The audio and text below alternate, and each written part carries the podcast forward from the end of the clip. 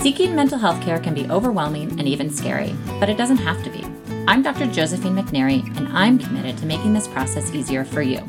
Each week, my expert guest and I unravel a different form of therapeutic intervention in order to bring comfort and understanding and to help you get back to your true self.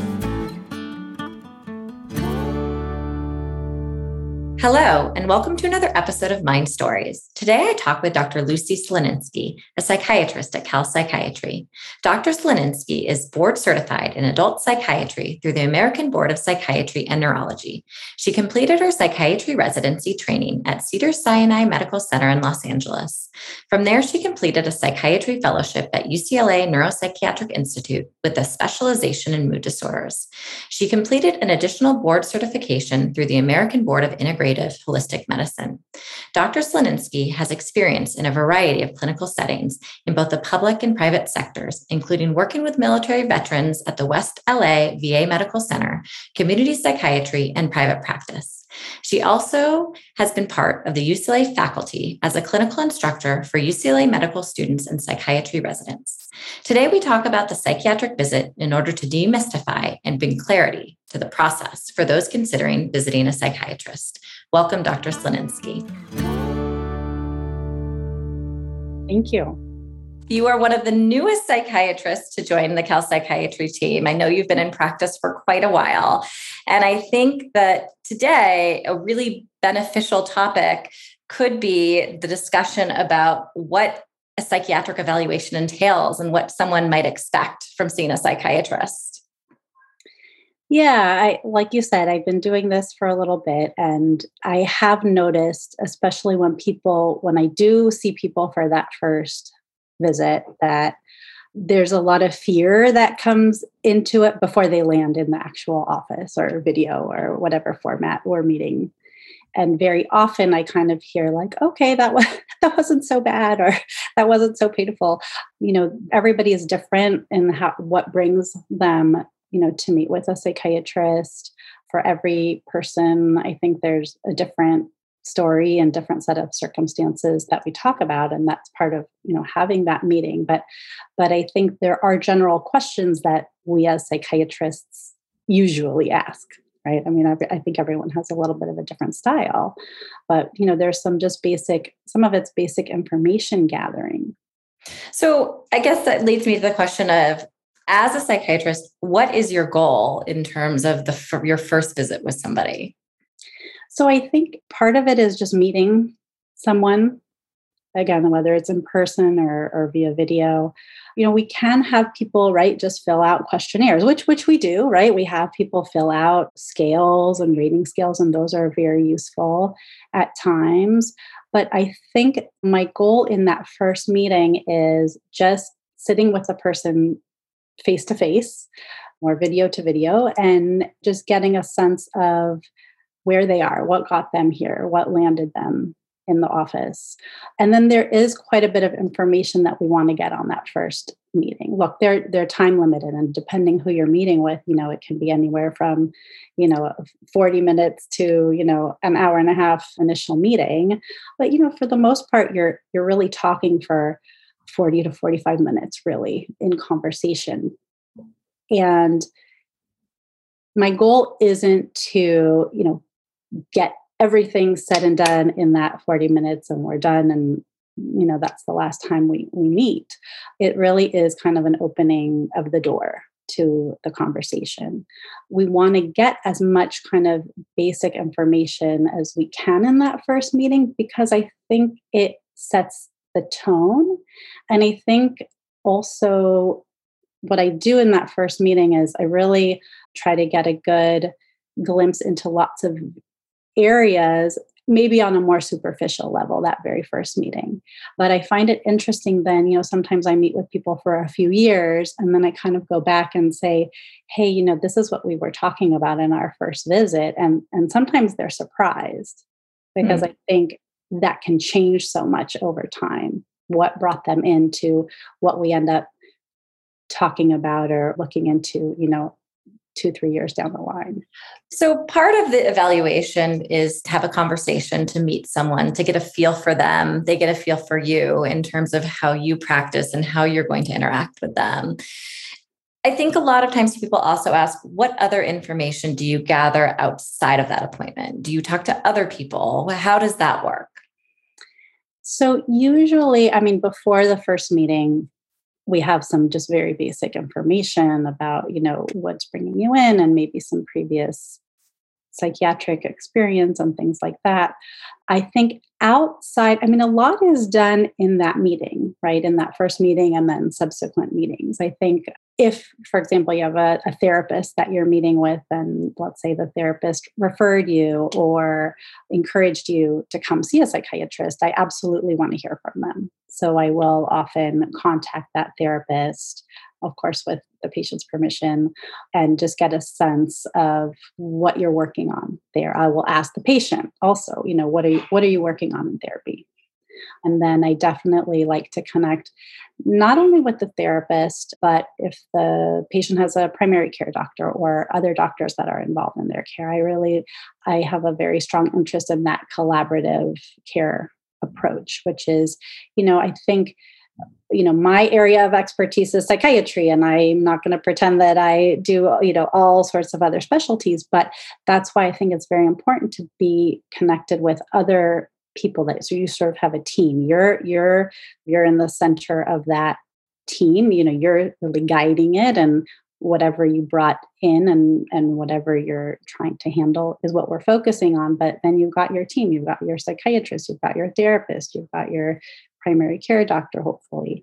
And when i say connect i mean we, we aren't always able to have a conversation let's say with a primary care doctor but we definitely will communicate. You know we might get records or whatever report they had from the last time that you visited.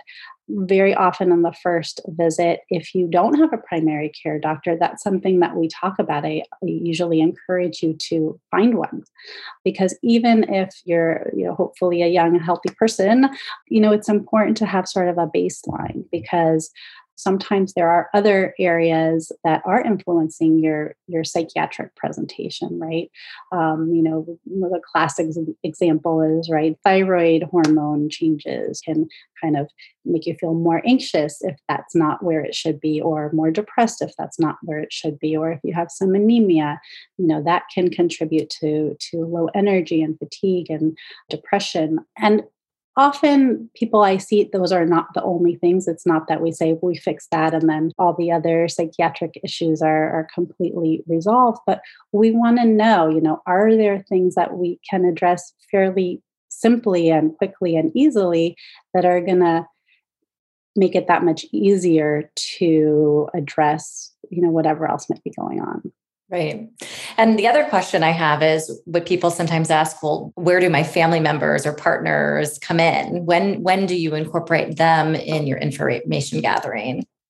I really like to involve them. I mean, I think again, it, you know, uh, my patients know that I don't give a lot of like yes, no answers because it, a, a, lot of this is a discussion and it really depends on on the person that is in front of me right? So you know usually the that first meeting is is just with with the patient right? But i usually will encourage somebody to you know give me permission to communicate with their family members because it is the social component and what your social environment is is is such a big part of how you're doing how you get better right? And I think, particularly with things like depression and anxiety, commonly people feel it's very hard to connect with their social environment.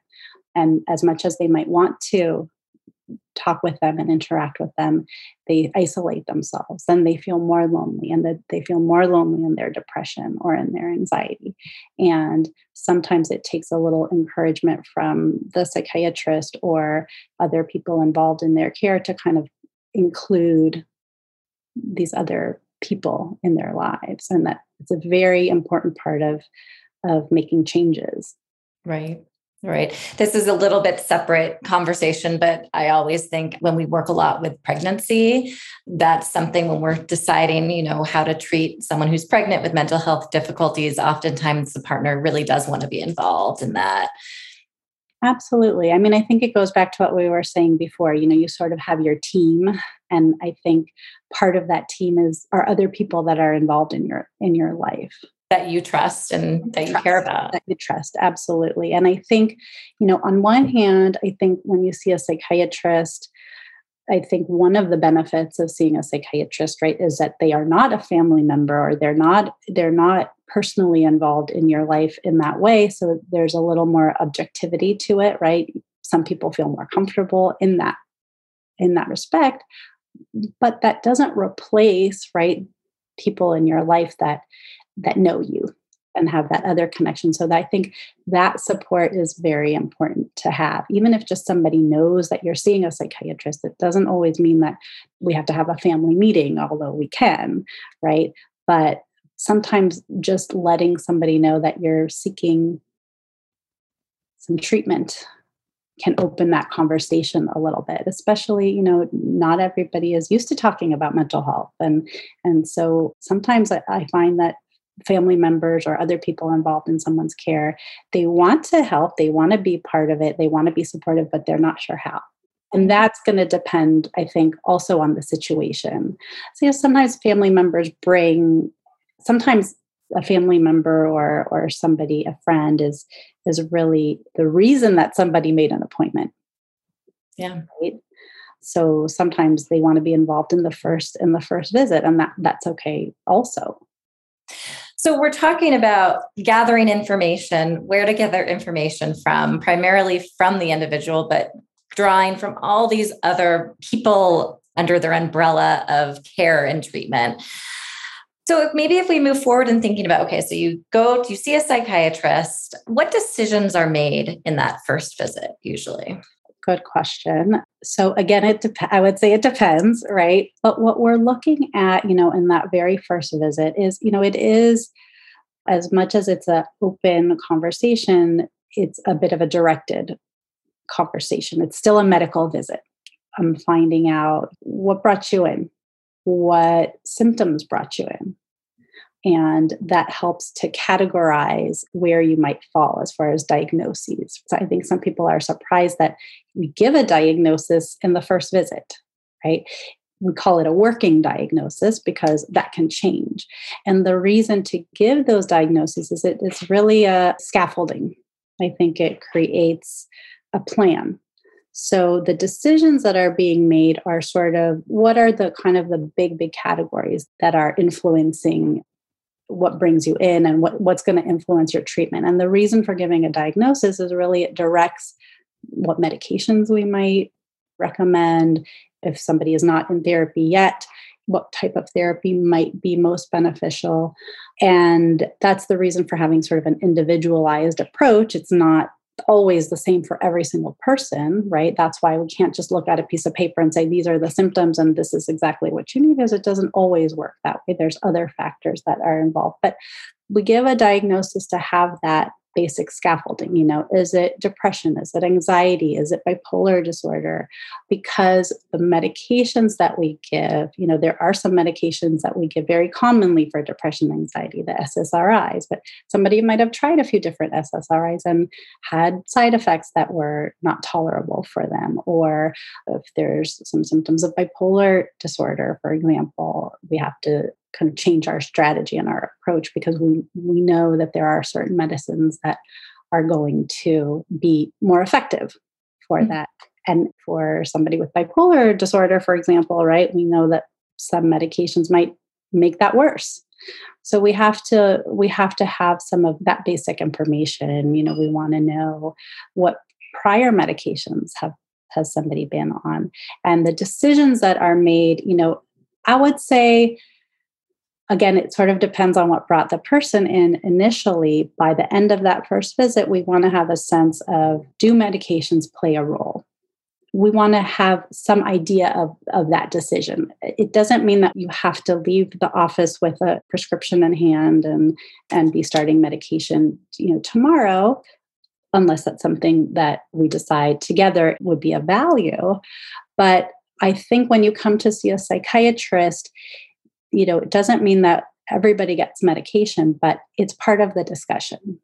It's part of the discussion of, okay, you know, medication would really be uh, helpful here. I think for these for X, Y, and Z reason, or you may you may be able to hold off on this a bit longer, or this is the role it could play or kind of this idea of okay medications could be possible but here are some other options in terms of other treatments right? It's not just this is the medication and that's the only treatment. This discussion has to do with all kind of the umbrella of all different types of treatments that are available too. Absolutely. Absolutely. I mean i think I would say generally therapy plays a role, right? That combination of medication and therapy usually play a role. And again, depending on, you know, often people will come to me already having a therapist. So then what role can medication mm. play? And I think part of it in that initial visit is not just the information that I'm getting about my patient coming in, but also giving information about what is medication? What can it do? What are the side effects? Because i think just that knowledge is very helpful right? I mean people we all know you know you can find out lots of information without seeing a psychiatrist but i think it's helpful to know in your particular context and situation what might be a recommendation. And so sometimes you might end that first visit with just these are the recommendations have some time to think about it. I think that first visit can be a bit overwhelming because we do ask a lot of questions, or I do as a psychiatrist, right? I'm asking about lots of previous history. And you know, sometimes that does, it naturally will bring up some emotion, right?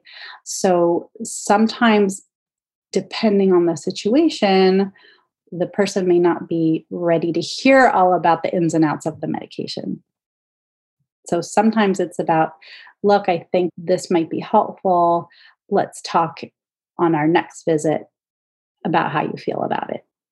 Yeah, and it gives them time to discuss with people who they trust, right? Maybe a family member, maybe their therapist, right? right. And right. between those visits, I've noticed, I just did it today, that you would reach out to the therapist and say, This is what we discussed. These are the options we discussed. If you feel comfortable, please continue to have that conversation with them because right. they might need help kind of teasing through what they want to do absolutely and i and mm-hmm. i think that's a big part of those initial visits not just that first visit is just continuing to talk about that decision.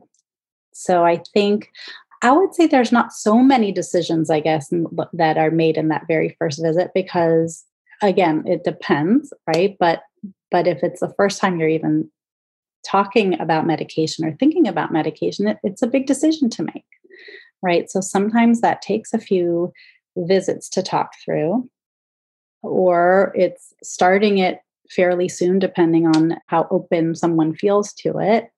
And then being supportive as they as they're going through that process right i will say i think there is a there is a high percentage of people that come through our doors who because they made the appointment they have decided i am suffering enough I need something, I need to start something right away.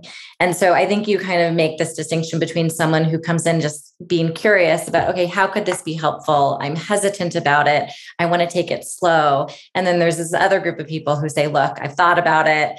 I've talked to my therapist about it. I really need to get started because I'm suffering right now. Sure. And then it's a little bit of a different approach, right? We mm-hmm. still gather all the information because that's very important to, to fine tune that but but then we spend much more time about the logistics of it. This is how you start it. This is how we increase it. These are the side effects you might experience.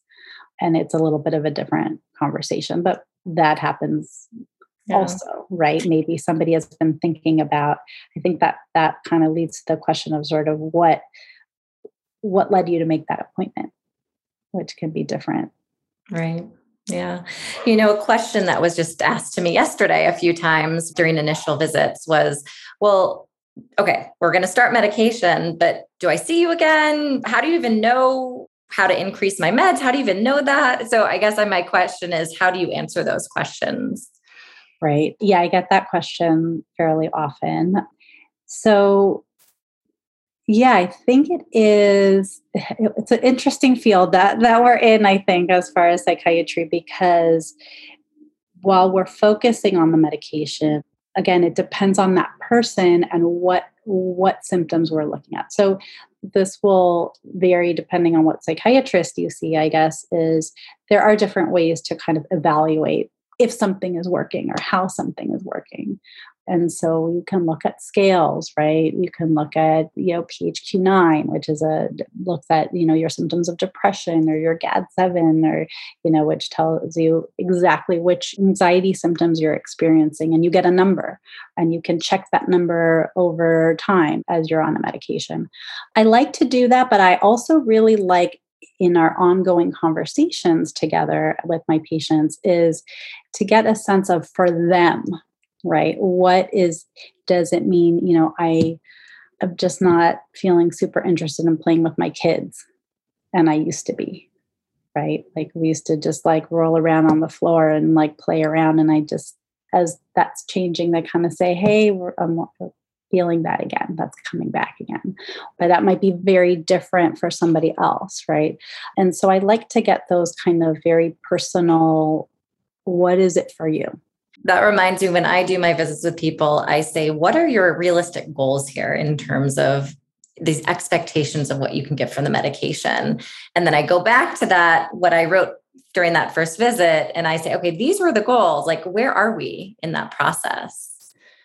yeah i think looking at that very specifically is is important because i think especially often people are sort of in more of a crisis situation when they if they're coming in saying yes i've been thinking about this i'm suffering i want to start medication now is how are we measuring that right? What are we looking at for you to be getting better?